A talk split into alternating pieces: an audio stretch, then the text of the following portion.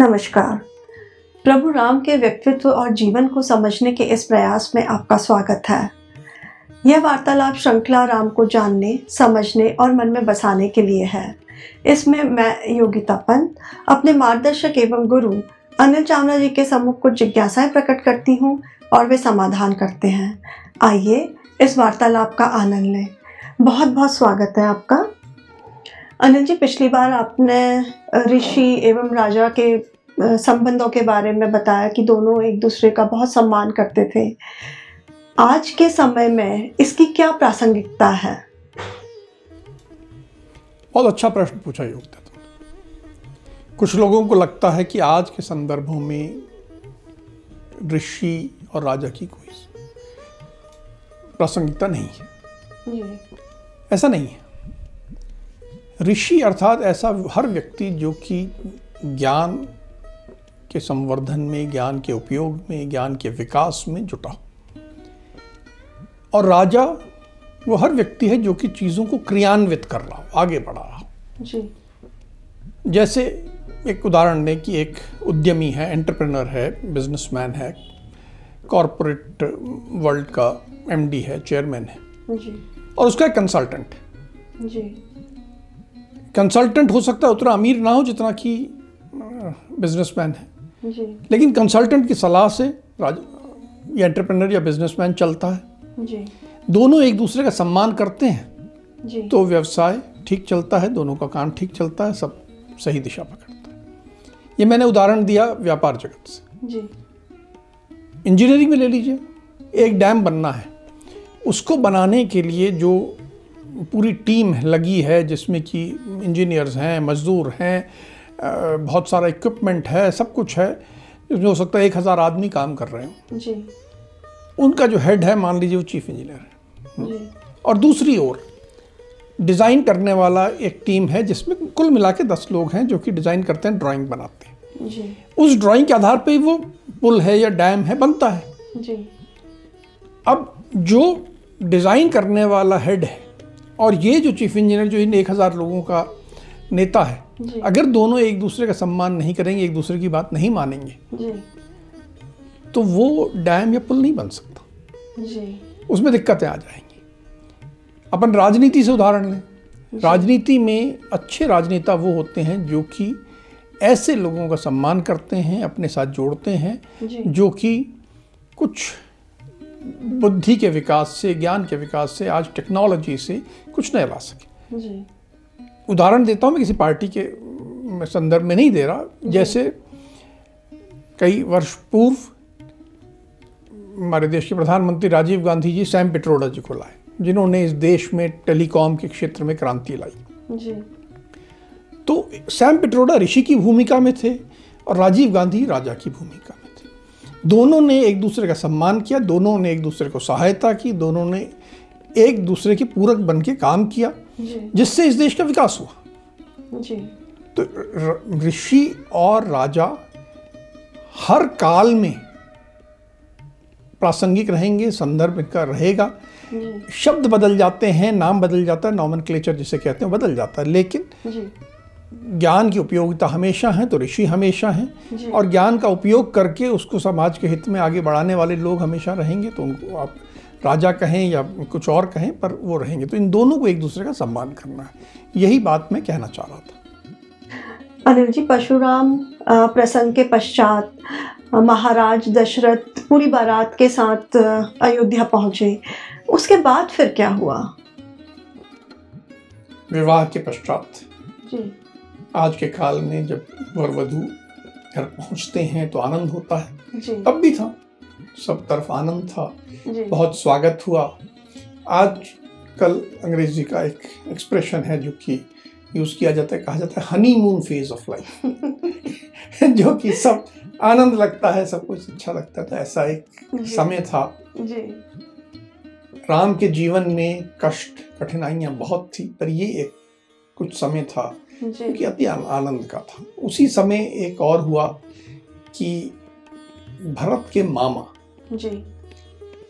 युद्धाजित उनका नाम था यानी कैके राज के पुत्र वो भरत को लेने के लिए आए थे। जी। उन्होंने महाराज दशरथ से कहा कि भाई ये भरत के जो नाना है हम्म, वो भरत को देखने के लिए बड़े आतुर हैं। तो आप कृपया भरत को उसके नाना के पास भेज दें उसका विवाह हो गया वो बड़ा प्रसन्न होकर मिलना चाहे। जी। तो महाराज दशरथ ने सहर्ष अनुमति दी ठीक है अब आ गए हैं अब तो कोई काम नहीं है। जी। तो भरत ने कहा कि मैं अकेला कहाँ जाऊँगा मैं बोर हो जाऊँगा। तो उन्होंने शत्रुघ्न को भी साथ ले लिया भरत और शत्रुघ्न अपने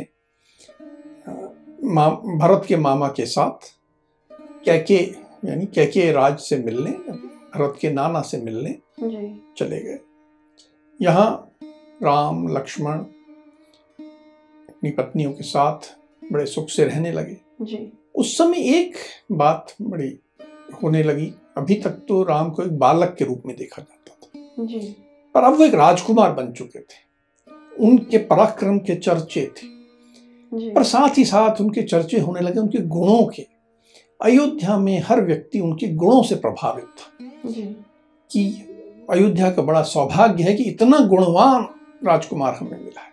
तो उनके गुणों की बात ही समय सबसे प्रमुख रूप से सब तरफ़ होने लगी। अभी आप उनके गुणों के बारे में बता रहे थे तो उनके राम जी के गुणों में से कौन से ऐसे गुण हैं जिनको आप सदैव याद करते हैं जिनको अपने जीवन में अपनाने का प्रयास करते हैं? देखिए, राम तो के गुणों का वर्णन करना अपने आप में एक ऐसा कार्य है जो कि अनंत चल सकता है। राम गुणों की खान थे। और उनके कई गुण ऐसे हैं जिनको कि मैं समझ लूँ, जान लूँ तो भी मैं उनका कुछ कर नहीं सकता, मैं अपने जीवन में नहीं अपना सकता। जैसे राम अत्यंत रूपवान थे। बहुत सुंदर थे। अत्यंत बलशाली थे अत्यंत बलवान थे। और राम अत्यंत बुद्धिमान थे। अब मैं ना तो रूपवान बन सकता हूँ ना बलशाली बन सकता हूँ ना बुद्धिमान बन सकता हूँ। मेरी बुद्धि भी छोटी है बल भी थोड़ा है और रूप तो है ही नहीं। तो ये तो मैं नहीं अपना सकता। लेकिन कुछ बातें हैं जो कि राम की जो कि मैं अपना सकता हूँ जिनके बारे में मैं हमेशा सोचता हूँ और कोशिश करता हूँ कि मैं बहुत छोटा व्यक्ति हूँ लेकिन थोड़ा थोड़ा अपने जीवन में उतार सकूँ। पहली बात ये कि राम के बारे में कहा गया कि वो किस, किसी के दोष नहीं देखते थे। आजकल हम लोगों की प्रकृति है जैसे ही व्यक्ति हमारे सम्मुख आता है हम पहले उसके दोष देखते हैं। यहाँ तक कि हम उसको मन में जो हमारे संबोधन है वो भी उसी रूप से कर लेते हैं। कि वो तोंदू आया था। वो मोटा आया था। वो कल्लू आया था। हम्म, वो पतलू आया था। हम्म, या अगर उसके कपड़े मैले कुचले हो तो हम उसके मैले कुचले कपड़ों को देखते हैं। यानी कहीं ना कहीं से हम दोष देखने में ही हमारा सारा ध्यान चला जाता हर व्यक्ति जो मनुष्य योनि में जन्म लेता है उसमें दोष तो होते हैं। जी। कभी शारीरिक होंगे कभी उसके कुछ व्यवहार में दोष होगा कुछ हो तो हमारा पहला केंद्र बिंदु दोष हो जाता राम के बारे में कहा गया कि वो कभी दोष नहीं देखते थे। अगर हम भी मैं भी अपने जीवन में ये उतार सकूँ तो एक बहुत बड़ी उपलब्धि होगी। दूसरी बात। जी। राम के बारे में ये कहा गया कि यदि कोई उनके लिए एक छोटा सा उपकार भी कर देता जी। उनके प्रति। तो वे सदा उससे याद रहते और उस उपकार से संतुष्ट हो जाते। इस बात को हम समझें। जैसे मान लीजिए मैं किसी के घर गया। जी। उस व्यक्ति ने मुझे बड़े प्रेम भाव से चाय पिलाई। कई लोग होंगे उनके मन में भाव है चाय तो पिलाई पर साथ में कुछ खिलाया नहीं उसने मुझे। और अगर उसने खिला दिया क्या दो बिस्किट रख दिए थे सड़े से? कुछ खास नहीं किया। और उसने मान लीजिए चाय के साथ कुछ जलपान वगैरह अच्छी व्यवस्था कर दी। हाँ ठीक है किया था पर अगर खाना वाना खिलाता तो अच्छा था।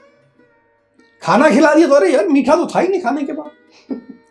यानी मेरी उससे जो भी वो मेरे ऊपर उपकार कर रहा है जी। मैं संतुष्ट नहीं मैं हमेशा सोचता हूँ नहीं ये तो ठीक नहीं और कुछ हो सकता था। जी। राम के बारे में ये कि अगर किसी ने उन्हें एक बेर भी खिला दिया जी। तो वो उससे संतुष्ट हुए उनके मन में कृतज्ञता का भाव जागृत हो गया कि अरे आपने मुझे बेर खिलाया मैं बहुत उससे संतुष्ट हुआ मुझे आनंद हुआ आपकी कृपा है कि आपने मुझे एक बेर खिलाया। जी। तो ये भाव हम अपने जीवन में ला सकें तो हमारे बहुत से दुख तो ऐसे ही समाप्त हो जाए। बिल्कुल। तीसरी बात जो राम के बारे में कही गई तीसरा उनका गुण जी। जो मैं सदा चाहता हूँ कि अपने जीवन में उतार सकूँ। जी। राम के बारे में कहा गया कि वे कोई छोटा उपकार करता तो उसे याद रखते थे और कोई सैकड़ों अपराध भी कर दे जी। तो उसे भूल जाते थे। कितना भी बड़ा अपराध आपने राम के प्रति किया हो जी।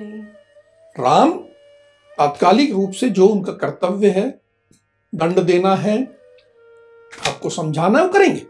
ये तो उनका कर्तव्य है। ऐसा नहीं कि कर्तव्य नहीं करेंगे। लेकिन उसके बाद उस अपराध को भूल जाए इसका उदाहरण हमें पिछले प्रकरण में मिला था। जी। जब हमने देखा कि कैसे ऋषि परशुराम जी। से युद्ध किया। ऋषि परशुराम की गलती पे उन्हें दंडित किया। जी। और जैसे वो दंड का प्रकरण समाप्त हो गया उसके बाद वो उसको भूल गए। और उन्होंने ऋषि परशुराम की पूजन किया। जी। इस प्रकार यदि हम कर सकें तो अपने संबंधों में कितना मिठास आ जाए मेरे से किसी ने कुछ बुरा किया और मैं अगले दिन उसे भूल जाऊँ अगले दिन उस व्यक्ति से उतने ही प्रेम से मिलूं तो मेरे जीवन में सदा प्रेम आएगा। कड़वाहटें खत्म हो जाएँगी। तो ये तीन गुण किसी के दोष ना देखना दूसरा, किसी ने कोई यदि मेरे प्रति उपकार किया हो तो उसे सदा याद रखना उससे संतुष्ट होना। और तीसरा, यदि किसी ने कोई अपराध कर दिया हो तो उसे भूल जाना। ये तीन राम के ऐसे गुण हैं जिनको मैं सदा स्मरण करता हूँ और सोचता हूँ कि मैं कैसे इन्हें अपने जीवन में उतार सकूँ। बहुत अच्छी बात बताई। अगर ये तीन हम सभी लोग अपनाएँ तो हमारे जीवन में जो, कह सकते हैं, काफ़ी हद तक जो अशांति है हमारे मन की, वो शांत हो जाएगी। मैंने सुना है कि राम जी बातचीत में बहुत निपुण थे। इस विषय में कुछ बताइए। ठीक सुना तुमने जो भी राम से मिलके जाता वो उनका भक्त हो जाता। उनके गुणगान करने लगता। जी। और राम के बारे में कहा गया कि वे बातचीत के कला में बहुत निपुण थे। तो उनमें क्या निपुणताएँ थी? यदि हम समझें तो हम भी हो तक सकते जी। पहली बात जो राम के बारे में कही गई कि प्रशांत आत्मा थी। जी। प्रशांत आत्मा पूरी तरह शांत था। कुछ लोग ऐसे होते हैं जिनके पास यदि जाए तो हमें ऐसा आभास होता है कि उनके अंदर अशांति का समुद्र उछल रहा है। ये तो मैंने कुछ लोगों में देखा है। आपने देखा होगा। जी। मेरा एक मित्र है यदि आप उससे जाके बात कर रहे हो जी। तो आपकी तरफ़ नहीं देखेगा। कभी इधर देखिए कभी इधर देखिए कभी ऐसे करे कभी ऐसे करेगा। हाँ कभी अचानक फ़ोन पे बात करने लगेगा कभी कुछ मैसेज देखने लगेगा। वो आपसे एक आपकी तरफ़ देख के बात ही नहीं कर पाता। जी। वो इतना अशांत है। कई लोग आप जाएँगे उनके पास तो उनके अंदर निराशा ही निराशा भरी हुई है। आप उनके पास जाके बैठे और लगेगा कि उनकी निराशा उनकी कुंठाओं में हम डूब जाएँगे। तो बातचीत का गुण सीखने के लिए पहले अपने अंदर में हम शांत आत्मा बने। जी। ताकि कोई हमारे पास आए तो हम उसे शांति दें। जब कोई आएगा हमारे पास और उसे शांति मिलेगी। जी। तो उसे आनंद मिलेगा। ये भाव की बात है। जी। ये कोई ये शब्द बोल दो वो शब्द बोल दो ऐसा नहीं। जी। तो प्रशांत आत्मा पहली बात। दूसरी बात। जी। राम इतने पराक्रमी थे। उन्होंने ताटका को मारा सुबाहु को मारा परशुराम ऋषि को भी दंडित कर दिया। जी। उनसे द्वंद्व युद्ध जीत लिया। जी। इतना पराक्रम।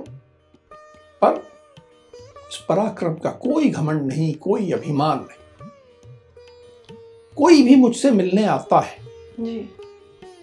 बहुत बार ऐसा होता है कि लोग कहानियाँ सुनाने लगते हैं। जब मैं वहाँ गया था तो मैंने ये किया था। अपनी उपलब्धियों की कहानियाँ अपने घमंड उनका बाहर उछल उछल आता।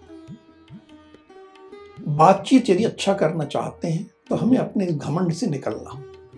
घमंड कई प्रकार का हो सकता है। उपलब्धियों का होता है कोई बोलता है जी मैंने फला इंस्टीट्यूट से पढ़ाई करी है इसलिए तुम मेरे सामने कुछ नहीं।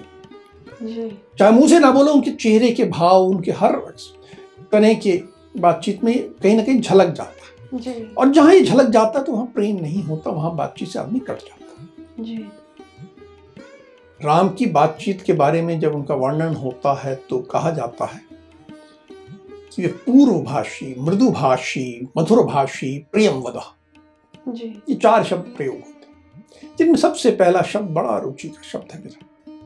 पूर्वभाषी। पूर्वभाषी का अर्थ है कि यदि कोई उनसे मिलता तो पहले राम उससे बात करते थे। जी। मैंने कई लोगों से ऐसे मिला हूँ जो कि इसी अभिमान में रहते हैं कि वो तो मुझसे छोटा व्यक्ति है मुझसे शिक्षा में छोटा है पद में छोटा है इस हिसाब से छोटा है। जी। उसने मुझे नमस्कार नहीं किया तो मैं उसे नमस्कार क्यों करूँ? जी। अब राम तो अयोध्या के राजकुमार जो कोई उनसे मिलने आए सब उनसे छोटे ही होंगे। निश्चित। लेकिन उसके बावजूद जो कोई पहले आए तो राम पहले उससे बात करते थे। जी।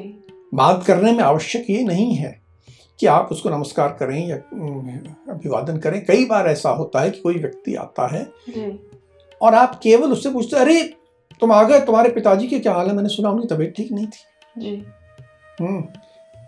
तो ये आप पूर्व भाषी हो। आप उसका इंतज़ार नहीं कर रहे कि वो आए मेरे को नमस्कार करे मेरे पाँव छुए फिर मैं बात करूँ। नहीं। जी।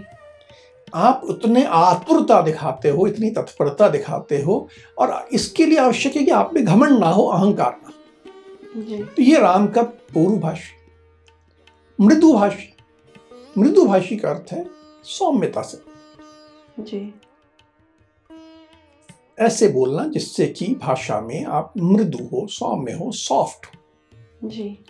मधुर भाषी मधुरता से बोलना भाषा में मिठास हो। शब्दों का चयन ऐसा हो कि मिठास हो।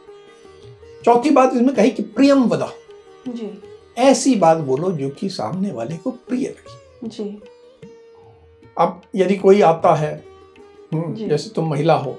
जी। और कोई दूसरी महिला आती है और तुम उसको कहती है अरे तुम्हारे कान के झुमके बड़े अच्छे लग रहे हैं।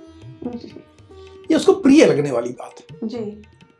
और उसकी जगह यदि तुम कहते हो कैसी साड़ी और ब्लाउज पहन लिया मैचिंग नहीं है। हम्म, तो ये उसको अप्रिय बात है। जी।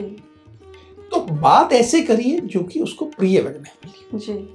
हो सकता है उसी स्त्री ने जिसने कि झुमके बहुत अच्छे पहने हों उसकी साड़ी ब्लाउज बहुत खराब जी। पर पहले जैसे बात कही राम की कि वो दोष नहीं देखते थे। जी। तो ये दोष नहीं देखना कि साड़ी ब्लाउज मैच नहीं कर रही। उसकी अच्छी बात क्या है कि उसके झुमके बड़े अच्छे लग रहे हैं। तो उसको पकड़ के प्रियम वदा प्रिय बात करनी। जी। राम के बारे में एक और कहा गया कि वो कठोर बात का प्रत्युत्तर नहीं देते थे। यदि कोई आपसे क्रोध में बात कर दे जी। कोई आपका अपमान कर दे जी। कई लोगों का ऐसा मत होता है अरे मैंने उसका ईंट का जवाब पत्थर से दे दिया उसने एक कही मैंने चार सुनाई उसको। जी। इतना सुनाया कि वो याद रखेगा ज़िंदगी भर। जी। ये नहीं करना। राम का यही था कि वो कठोर बात करने वाले को भी प्रियम पद उससे भी मधुर मृदुभाषी मधुरभाषी प्रियम पद राम के बातचीत के बारे में एक और बात कही गई। जी। न विरुद्ध कथा रुचि। जी। कि उनकी विरुद्ध कथा में कोई रुचि नहीं। ये विरुद्ध कथा क्या है? जी। आजकल अंग्रेज़ी के दो शब्द इस्तेमाल होते हैं या तीन शब्द कह सकते हैं। हम्म। जैसे एक कहते हैं गॉसिप दूसरा कहते हैं बैक बाइटिंग और तीसरा उससे भी हल्का शब्द है जिसे कहते हैं बिचिंग बस किसी बैठ जाते हैं दो लोग और फिर किसी तीसरे की सारी बुराइयों का पुलिंदा खोल के बैठ जाते हैं। और इसमें बड़ा रस आता है कि उसमें ये बुराई है उसमें ये बुराई है उसमें ये बुराई है। जी। राम को ऐसी किसी भी व्यक्ति के विरुद्ध कोई कथा में कोई रुचि नहीं थी। हाँ यदि आवश्यक पड़ जाए कि मुझे किसी के विरुद्ध सुनना मेरे कर्तव्य मान लीजिए मैंने न्यायाधीश हूँ। और मेरे सामने एक प्रकरण आया तो मुझे सुनना पड़ेगा। जी। ये तो मेरा कर्तव्य है। राजा का राजकुमार को एक बार सुनना पड़ता है। जी। लेकिन रुचि के लिए नहीं। टाइम पास के लिए हम बैठ के किसी की बुराई सुने। जी। नहीं कोई उनके पास गया और उसने किसी की बुराई प्रारंभ की तो उन्होंने कहा देखिए ये मेरी रुचि का विषय नहीं है। और ना मैं अभी न्यायाधीश की भूमिका में हूँ। तो कृपया ये चर्चा मेरे से ना करें। तो ना विरुद्ध कथा रुचि। अब आपने देखा कि वो घमंड भी नहीं है प्रिय बात भी कर रहे हैं किसी की बुराई की बात नहीं कर रहे। जी। पर ऐसा नहीं है कि केवल वो आपकी उनके मुँह पे आपकी तारीफ़ करते रहेंगे मीठा बोलते रहेंगे और आप जो कहोगे हाँ में हाँ मिलाते रहेंगे। नहीं। जी। ऐसा बिल्कुल नहीं। अगर बात न्याय अन्याय की है जी।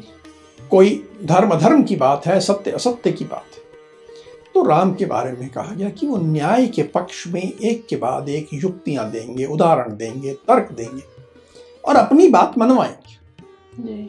यानी बातचीत में मीठा बोलना है। जी। प्रिय बोलना है। जी।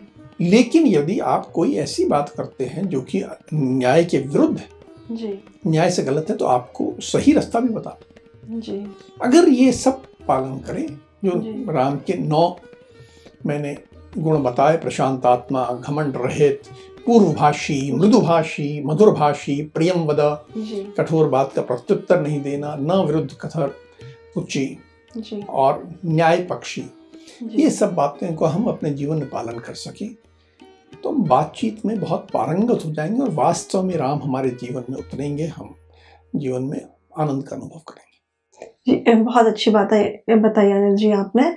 अब हम इस चर्चा को यहीं विराम देते हैं। अगली कड़ी में राम के जीवन के कुछ अनछुए पहलुओं के साथ हम दोनों फिर उपस्थित होंगे। राम राम। राम।